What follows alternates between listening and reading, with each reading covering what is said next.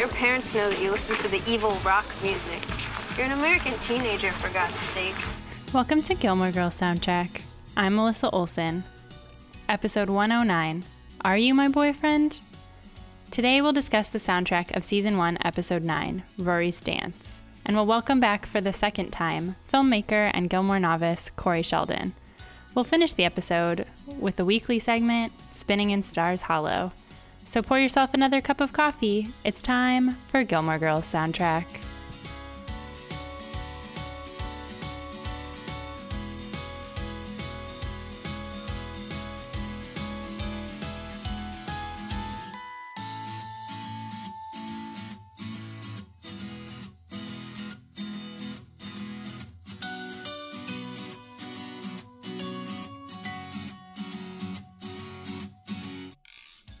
Just a few years younger than Rory Gilmore, and I have to say, the music her school played at dances was much more hip than what was played at mine.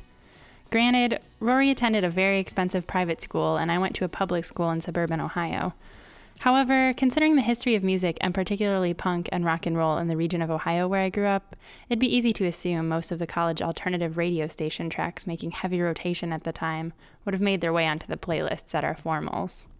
Unfortunately for my classmates and I, the music at our dances almost exclusively consisted of top 20 Billboard hits, generic boy band ballads, and the most expected one hit wonders from the 70s and 80s. I never remember hearing the Jesus and Mary Chain or even Beck at my high school dances. I mean, Rory Gilmore did live a pretty magical life, so why wouldn't that extend to her school dance? It does seem funny, though, since Rory's expectations for her formal are very accurate description of every experience I had with formals, excluding my senior prom. Trust me, I'll hate it. It'll be stuffy and boring, and the music will suck, and since none of the kids at school like me, I'll be standing in the back listening to 98 Degrees, watching Tristan and Paris argue over which one of them gets to make me miserable first. Okay. Or it'll be all sparkly and exciting, and you'll be standing on the dance floor listening to Tom Waits with some great looking guy staring at you so hard that you don't even realize that Paris and Tristan have just been eaten by bears. Episode 9 has a lot of tracks to get through, including a really amazing soundtrack to Rory's first formal at Chilton. Let's get started with We're All Light from XTC.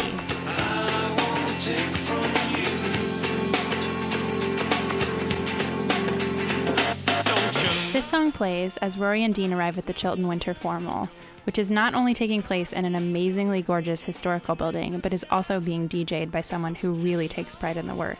Let's be honest, we all know Amy Sherman Palladino is the real DJ for this and all episodes of Gilmore Girls, but for this episode, she outdoes herself.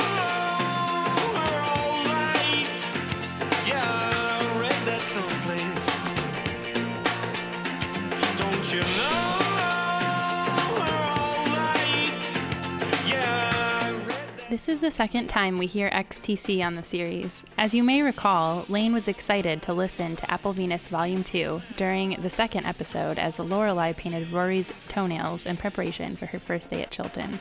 This song, We're All Light, is also from Apple Venus Volume 2. Therefore, this is our second time hearing XTC as the soundtrack for a first time event. This time for Rory's entrance to her very first formal.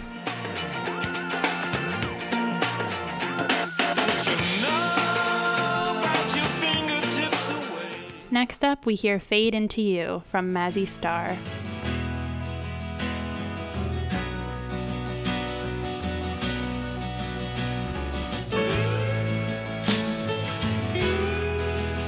This is the first slow song at the dance, and the first song Rory and Dean dance to. Mazzy Star, formed in Santa Monica, California, reached a new level of success with this single, which appeared on their second studio album, So Tonight That I Might See, released in October 1993.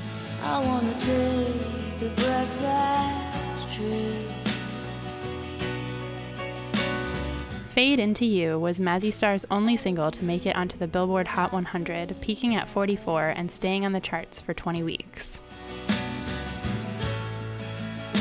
I look to you to see the truth.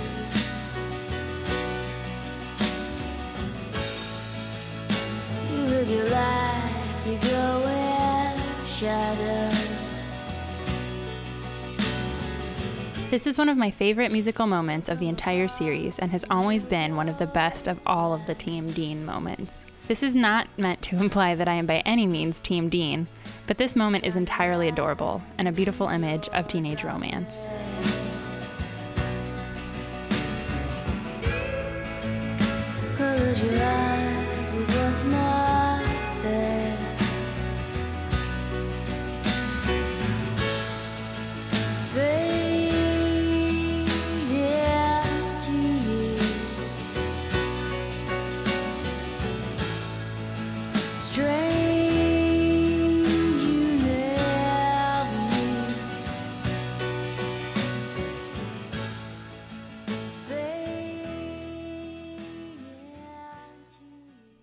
Next up, we have Beck with Mixed Business.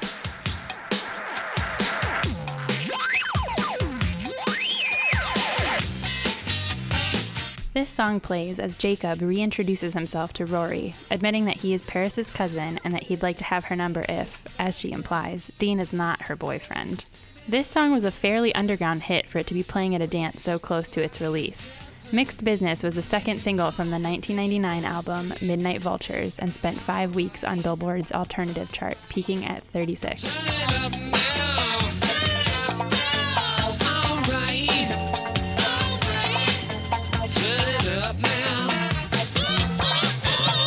Since I brought it up, now seems like a good time to clear up some confusion on the whole charting thing. The alternative chart is not the same as Billboard's Hot 100, the Hot 100 being the most commonly referenced chart in America. The Billboard Hot 100 has been in existence since 1958. The chart ranks the most popular songs in the United States based upon radio audience, digital sales, and physical single sales.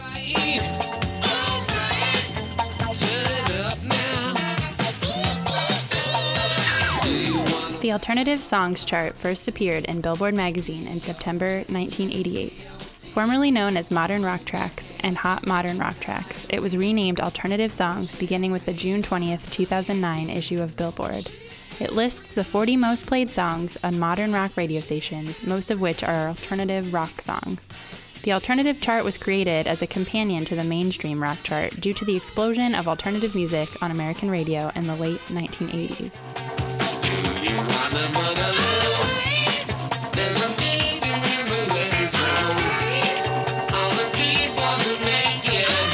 The alternatives chart is based solely on radio airplay as opposed to the more comprehensive data set for the Hot 100.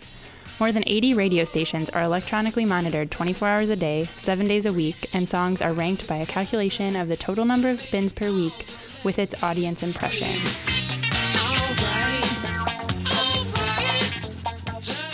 Next up is Sometimes Always by Scottish alternative rock group The Jesus and Mary Chain.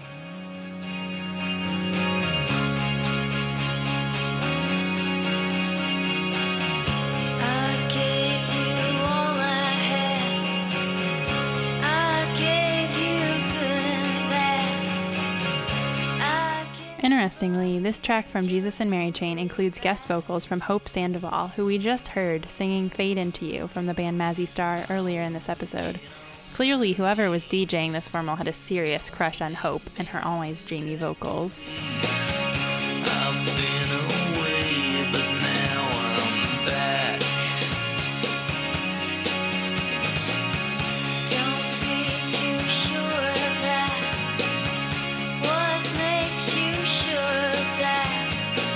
During early performances, the Jesus and Mary Chain were known to play very short sets with their backs to the audience, often under the influence of amphetamines. Many times, this would result in violence and rioting at their shows. This is an interesting connection, as the song is the soundtrack to both Paris's confrontation of Rory about Jacob's true identity and the fight between Tristan and Dean.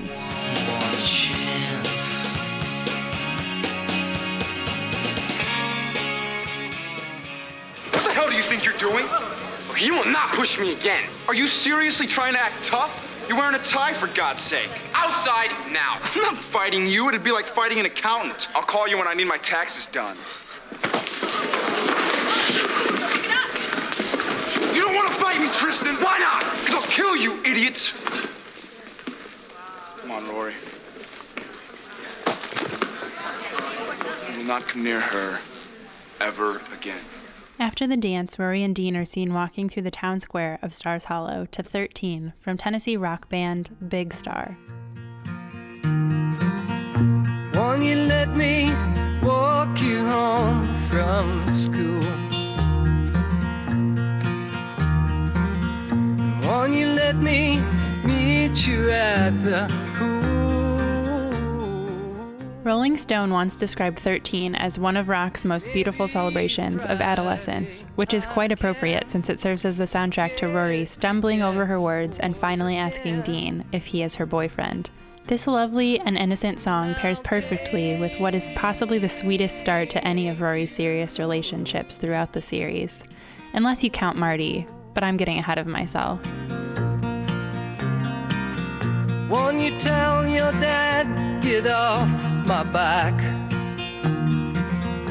I can definitely relate to being uncertain of my own relationship status, which I feel has only gotten more confusing and complicated since this episode aired in 2000. I had a similar conversation with my boyfriend a few weeks into our relationship to make sure we were on the same page. We hadn't gone to a formal together, but it felt like he was my boyfriend. So, like Rory, I just had to make sure. Now shake you. Speaking of my boyfriend, my guest this week is Cory Sheldon, who you may remember from the first episode of this podcast. As you may have guessed, Cory is my boyfriend. I neglected to make that clear in the first episode, possibly because I didn't want my listeners to feel like this was going to devolve into a conversation about me trying to convince my boyfriend of the merits of my all time favorite show. In any case, he's happy to be back and has kept up with his weekly viewing of Gilmore Girls. Cory's had a lot of jobs. He worked at a video store, he was a tire designer, a mailman, even a tennis instructor. But he hasn't had as many jobs as Kirk. Most recently, he's known as a filmmaker. Here's Cory. It actually was a nice treat to see in the the dance scene of of this sh- episode the mixture of having a Jesus and Mary Chain song and a Mazzy Star song, which to some people that may just seem a coincidence or just two bands that were around uh, generally in the same time. But for me, they have a very strong connection. There was one of the first concerts I think that I really remember going to in November 94. And Mazzy Star opened and then Jesus Mary Chain played second. And it was during the time where they had the song that they played as a duet. And and before the concert, I remember hearing the song sometimes always on the radio. It was getting pretty good play right around the time that that concert was coming up. I wouldn't say I was a huge music fan at the time, so for me to even recognize and pick up on that coming into the concert made it exciting. Like I was somehow becoming a part of some kind of group or collection or culture that I was not as familiar with or a little bit new to. And knowing that both those bands were playing Mazzy Star and Jesus and Mary Chain, you were hoping, and maybe, of course, when the song finally came out and you saw Hope Sandoval after she had left, and then Jesus and Mary Chain comes out. You know, her very sort of uh, melancholy stage presence sort of scoot out on stage, and everyone, of course, lost their minds. And it was great. It was a beautiful song. They both stood a little bit of a distance apart in a way that maybe created some, you know, kind of uh, bittersweet tension to the audience on stage, whether that was intended or not. I think when you see bands tour, because sometimes, you know, bands will have guest artists sing but of course, because of scheduling and whatnot, it's probably quite rare to catch them actually performing that together on stage. So when they were playing together, you know you were going to see something that you very well may never be able to see ever again. So when they came on, I think it's uh, you get that kind of Christmas morning tingling sensation when they came on stage, and you just wanted to you know just really shut up and listen and kind of sear that into your brain so you never forgot a moment that would seem uh, really special for the time. I can imagine that maybe someone who would have been listening to this music when they were in high school or in college would maybe be a young teacher at this school and would have chosen the music, and perhaps that is how a song like this uh, could have made it in. And Mazzy Star's Fade Into You, considering a lot of, you know, music in any era that can be popular, you know, it either stands the test of time or it feels very encapsulated in that era of which the music came out, that time that it came out. And I think Fade Into You is a song that it feels pretty timeless. I mean, I think it's a song that most everybody likes and it, it never really seems to sound old. It's a very transcendent, shoegazy kind of song. I think the song 13 by Big Star the way that it's integrated inside of that scene is a really nice example because it's a lyrical song. I mean, there's lyrics going on the whole time. If you look at them, they apply to the scene, but that's often a good sign of great music and that it helps to make the scene so much better it doesn't distract you from what's going on. And they're having a conversation the whole time. So obviously you want the the audience to be paying attention to the words between the characters, not the lyrics of the song, but you want the music and even if there are lyrics to influence and, and help fortify what the what's going through in the scene and what's happening between between the characters. Uh, but most of the time, you want your music to really drive the tone or emotional state of a scene. It's not really giving you a lot of information per se, but it's really sort of just driving, pushing sort of the emotions of the audience. You know, you're always trying to balance something that will enhance the scene, maybe even by using something that's recognizable and something that has some kind of appeal or identity or can can conjure up something outside of the show, but will complement the scene without taking over the scene. It, they play it quite low in the scene. You can almost don't even notice that it's it's playing, but then if you were to take it out, you would notice. And I think sometimes that's in moments, especially scenes like that, that's exactly what you want. You want music that you can use that you don't notice it's there, but you would definitely notice if it was gone. It's time again for Spinning in Stars Hollow, where I give weekly recommendations for songs you may enjoy based on music we heard in this episode. You can always find these songs on the Spinning in Stars Hollow playlist in the show notes for each episode at GilmoreGirlsSoundtrack.com. Today we start with another song from XTC, their only US charting single, Mayor of Simpleton.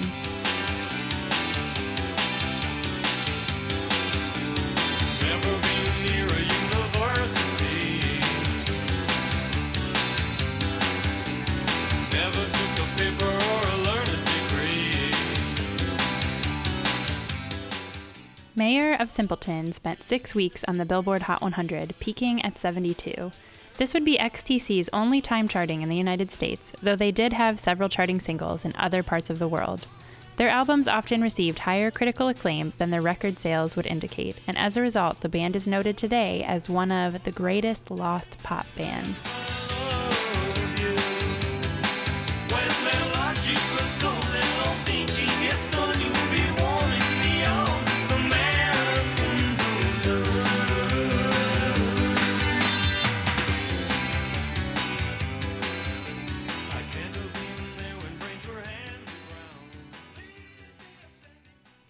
For those who enjoy the Jesus and Mary chain, I suggest My Bloody Valentine's sometimes.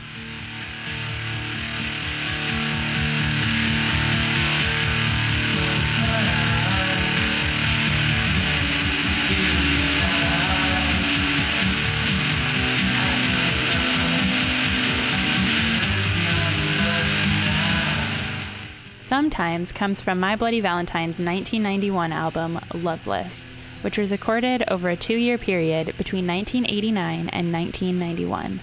The band moved through 19 different studios and an even higher number of engineers during the album's creation, due to Kevin Shields looking for a very particular sound and using unorthodox recording practices, including sampled feedback and intentionally distorted vocals. At the time of the release, the album received enthusiastic critical acclaim, but did not achieve matching commercial success.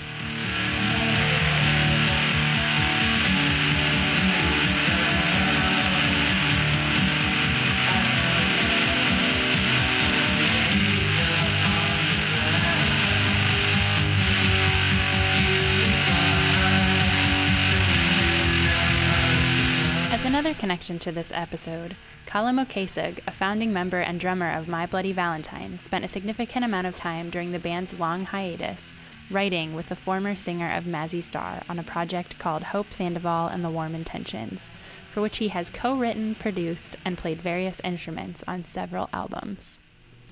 For fans of Mazzy Star, I offer The Staves, an English acoustic folk rock trio of sisters.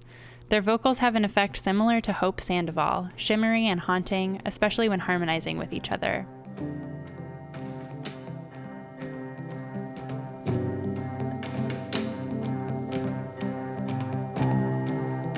Sleeping in a car,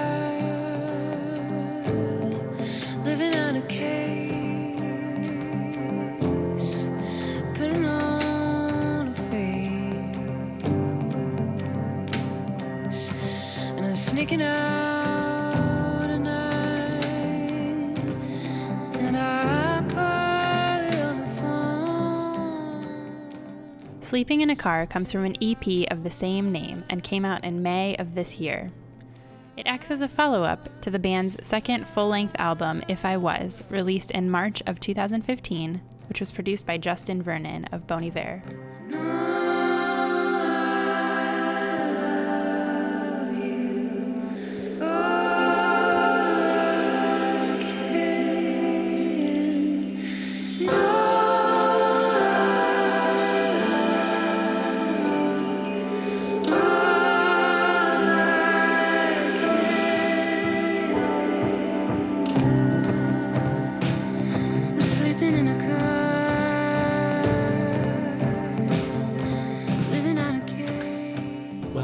I'm just good like that.